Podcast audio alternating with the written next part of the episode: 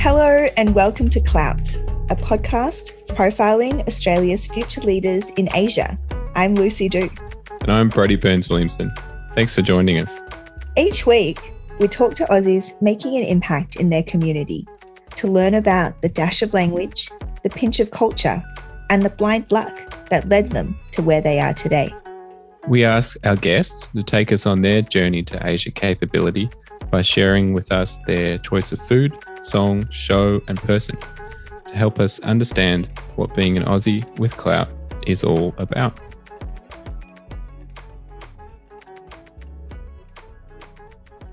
My guest today is Ben McMahon, a Chinese social media influencer turned property developer. Ben's China journey is a story of yuanfen, fate, Having studied at Beijing's Peking University and Shanghai's Fudan University, as well as traveled all over China, Ben founded a Chinese language walking tour company in Melbourne, then went on to starring in a number of Chinese TV shows, including Fei Chen Wu Rao, the popular Chinese dating show, better known in Australia as If You Are the One, Han Yu Qiao, Chinese Bridge, the annual worldwide Chinese proficiency competition for foreigners to showcase their Chinese speaking and performance, mega reality TV show 妻子的浪漫旅行, which is in English Viva la Romance, and most recently, reality TV show Informal Talks, 非正式会谈. Today, we ask Ben to take us on his journey to Asia capability by nominating a food, a song, a TV show, and person that help us understand what being an Aussie with clout is all about. Welcome, Ben. G'day, Lucy. Thank you very much for having me on the show. I'm so excited. And 大家好，欢迎来到全世界最具的城市——我的节目。我是小明。I had to do my little plug that I do at the start of every show that I do there.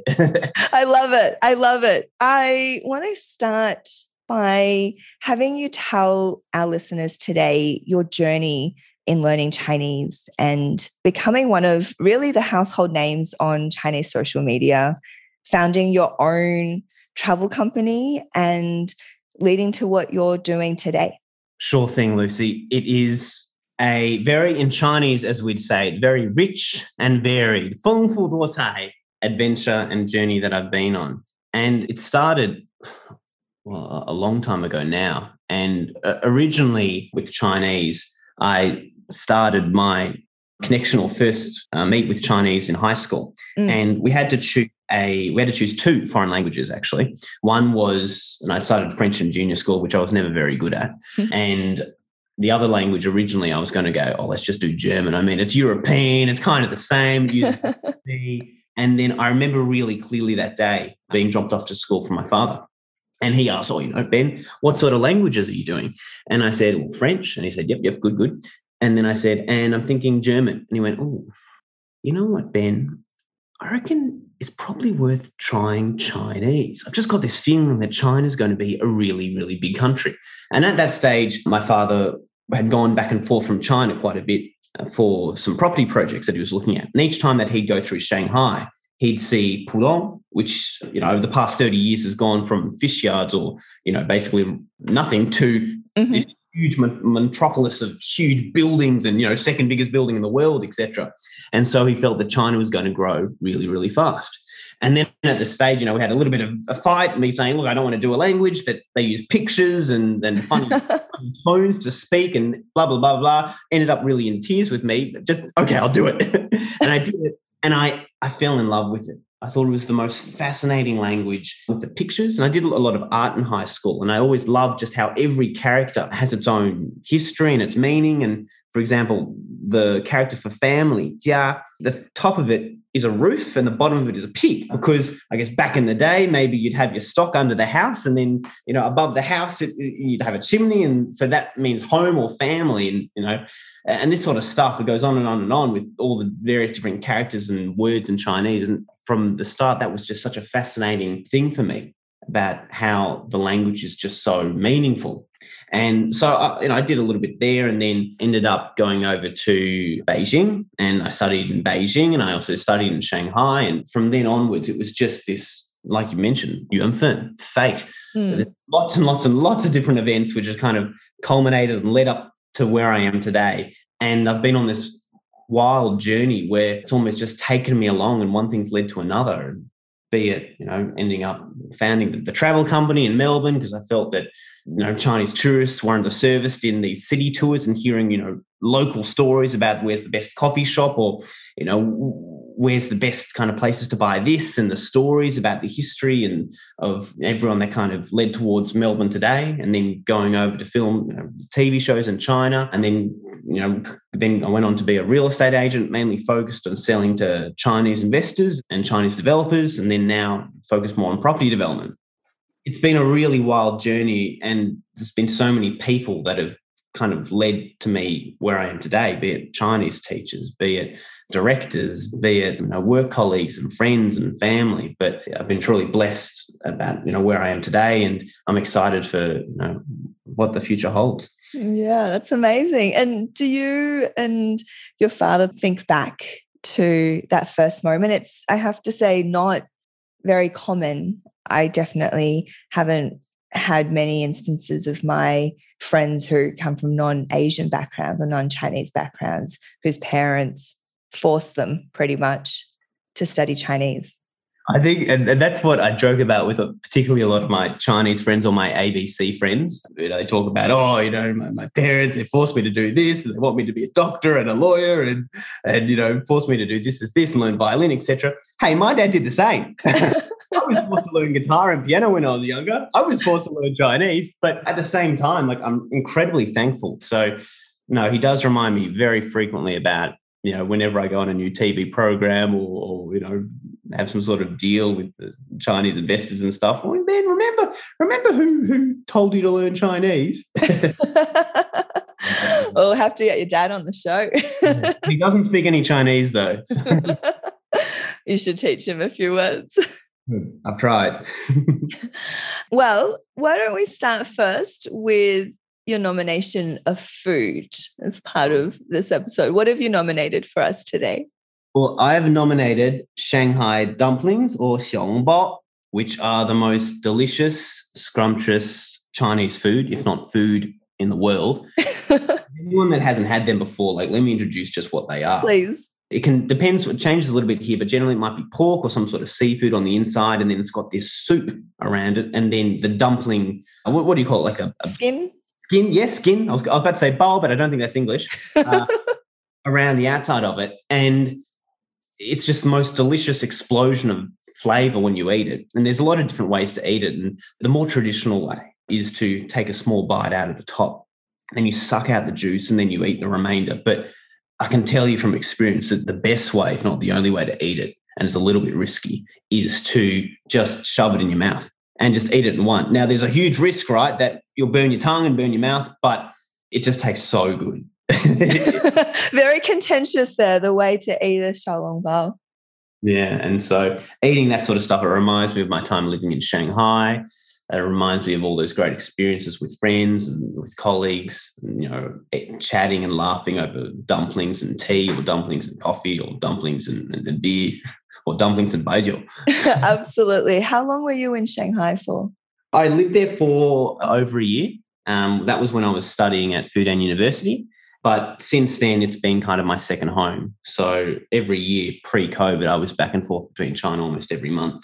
And each time, normally, I'd go through Shanghai. And so it was kind of my home away from home. Mm, yeah, great.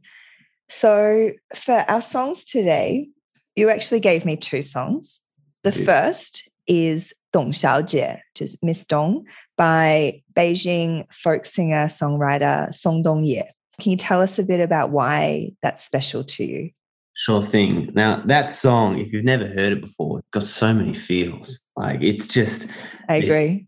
Guttural, you know, low bass song. And the first time I heard it was when I was backpacking through Yunnan province and Western Sichuan.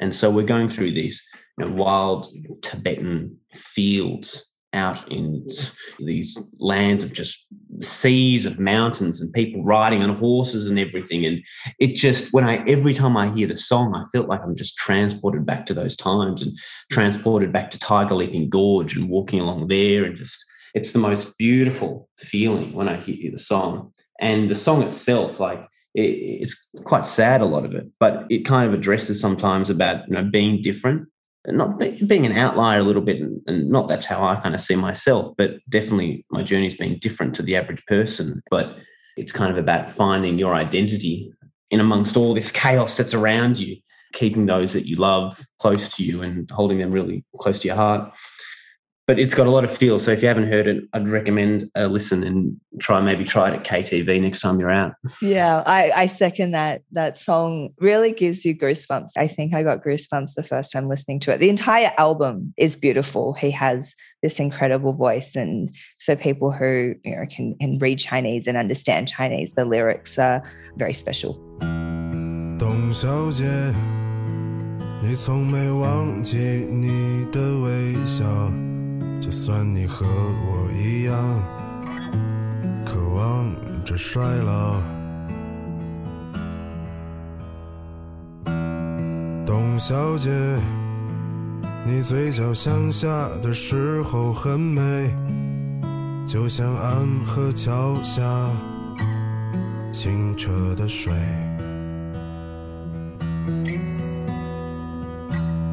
董小姐。我也是个复杂的动物，嘴上一句带过，心里却一直重复。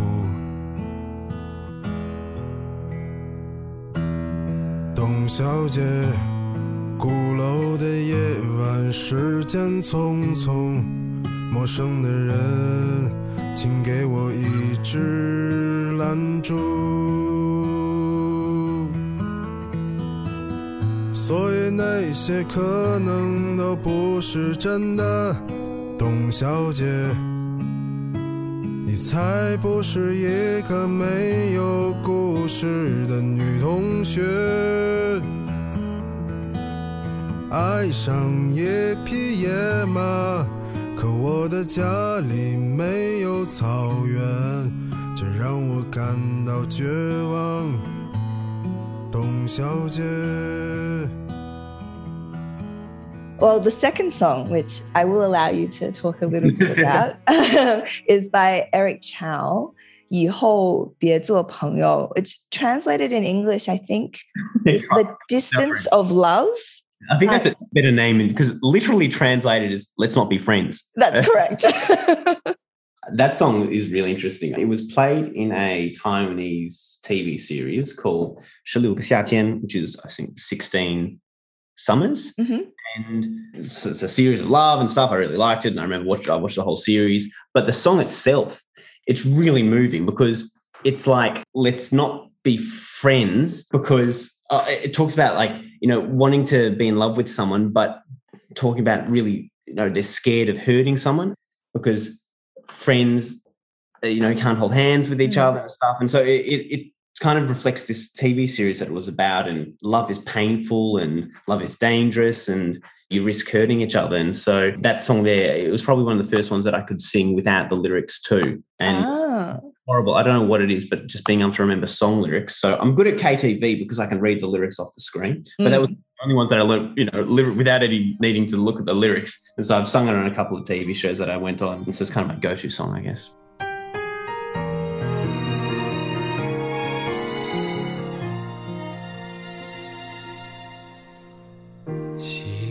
听你分享生活细节，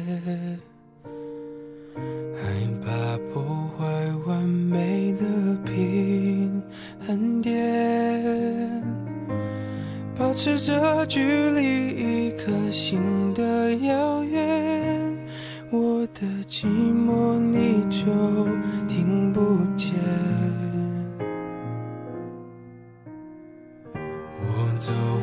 从前，你往未来飞，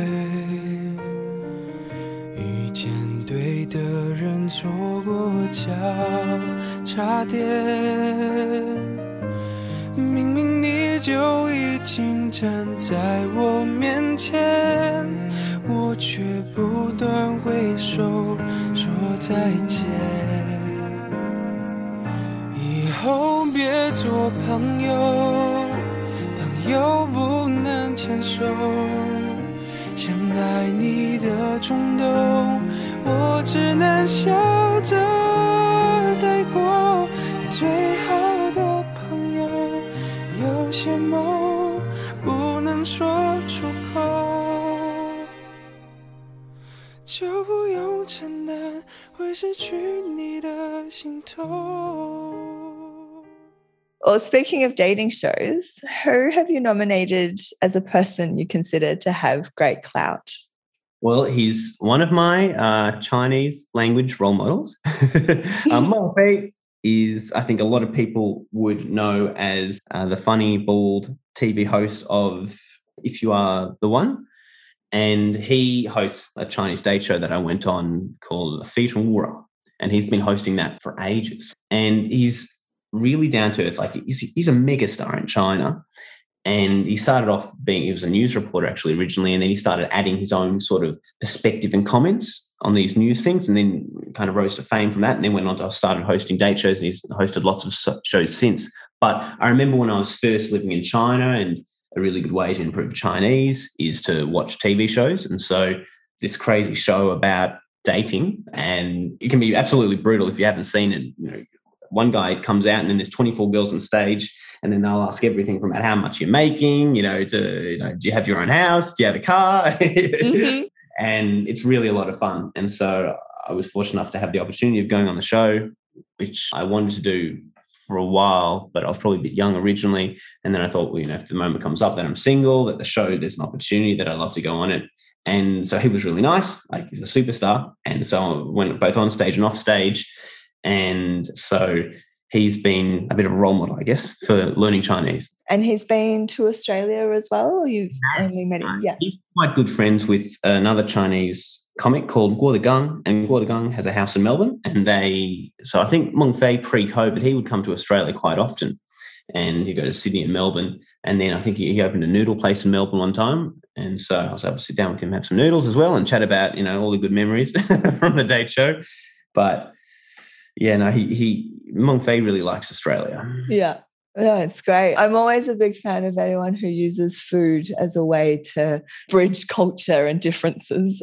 It's probably the best way, I think. You know, over over some noodles or some xiaolongbao, you know, you can bridge any sort of relationship over food. Absolutely, absolutely. And finally, what have you picked for your TV show nomination? Well, I've given a bit of a shameless plug for the TV show that I'm on. Go for it. well, in English, it's called Informal Talks. In Chinese, it's called Fei Zhengshu Hui Tan. And in short, and we are chatting about this a bit before, how do you hmm. summarize this sort of story? Like, it is a little bit difficult. You got 10 people from around the world and so you might have South Africa, Japan, Korea, Iran, Australia, and they're representatives from their country. And so they either live in China or they live overseas, but they can speak Mandarin. So it's not anyone's first language, but you're all connected through China and through the language. So we've got 10 guys. Originally it's guys, now it's guys and girls, but sitting down on a table and we you know we debate about various topics which are relevant to Chinese youth. And we talk about these topics and then we talk about, you know, we do funny games and stuff. And it's that Asian style TV show with things popping out of the screen and, you know, you're doing adventures yeah. and challenges. And, but it's really, really good. And the show is really genuine because they find people and they want you to be yourself and they want to hear literal stories from your own life about these sort of things. And you have this amazing cultural dialogue between, say, you've got, you might have someone from America and then another guy from Japan, and they're talking about living in China, or they're talking about eating something, or they're talking about like there's so many different topics we've explored, and it's really interesting hearing it from you know one culture to the next. Mm. But then our common language isn't English; it's Mandarin.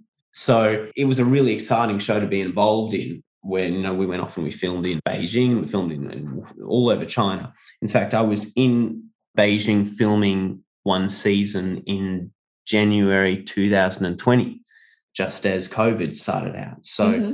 I came back to Australia and was meant to fly over to film the rest of the se- the rest of the season in February. But of course, Wuhan, which is the city where you know, it was first locked down in the world, it went into lockdown. So the TV crew couldn't get out of the city, and then Beijing went into lockdown, and then by March, Australia was into lockdown.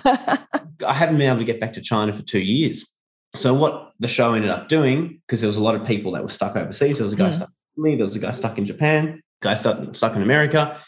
That we said, okay, we'll change it from informal talks so in Chinese. I'll try my best to translate. Fei zhengshu hui tan. Hui tan is like a what would you say? It's like like a, meeting room, round table, platform, or uh, yeah, a, a, meeting room. To we did Fei zhengshu wo tan, and wo means bedroom. And so everyone was filming the show from their bedroom. So we had this big Zoom call basically of 10 guys chatting about these things, but all at different times. And the best thing was I was in Melbourne. So Melbourne and Beijing, the time difference is only two or three hours. Mm. Poor guy in America was filming at like, you know, 2.30 in the morning. he was half asleep on the screen. Absolutely. Again, it was a really great cultural platform because you've got all these people from around the world that are talking about their experiences and how they see the world and what it means to be, you know, German or what it means to be Australian, etc., etc. with this Chinese connected. Mm. And for you, you know, being on this show and your participation, what has that meant in your China journey or Chinese language journey?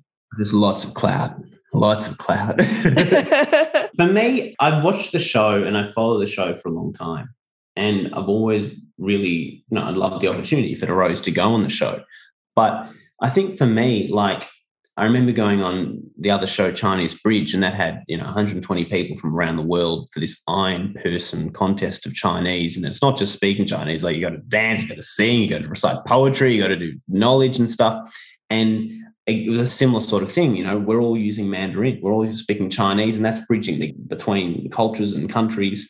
And so to go on this show was kind of the next stage for me that really solidifying, I guess, who I am and my connection with China. That, you know, I see, you know, my role and my position to bridge that gap or to create the connection between China and Australia. And it goes down. I used to, when I used to run the walking tour company in Melbourne, I used to always say to my Chinese participants and tourists that look in Victoria, Australia included, but Victoria particularly, back in the gold rush time, 25% of Victoria's population was Chinese. Mm. So Chinese identity is incredibly important in Melbourne and in Victoria. And know, hopefully it will continue to be important. So I think it's just it's that kind of next step to continuing to create that connection between China and Australia for me. Mm, amazing. I think that's an excellent place to wrap up. You know, this show and what we're talking about is really to challenge the common perceptions of what people with clout really means. And what we want to show in our show and i think you've given us a really great taster is how clout can come in very different forms. And for you it's very much in the media space really. But also you know we didn't talk so much about it but in you know the property development space as well and just in everyday life in in friendship in business as well so for us this episode is one of our series of various stories of australians and their journey in leveraging their asian capability in building clout and making a unique impact in their community so thank you very much ben for sharing your story with us today No worries, Lucy. Thanks for having me on the show. I think it's a really great initiative of what you're doing. And there are so many stories. Like there are so many stories that I've come across. And this is just with China and Australia about this journey of, and it doesn't matter whether it's media, whether it's property, whether it's education. There's just so many stories. And it's really important, I think, because we're becoming a more and more global society. And China is a really important partner with Australia. And it's really important to have people that kind of keep bridging that gap, keep encouraging the dialogue to, you know, make both countries better. amazing thank you No worries, Lucy. Thanks very much. And thanks, guys.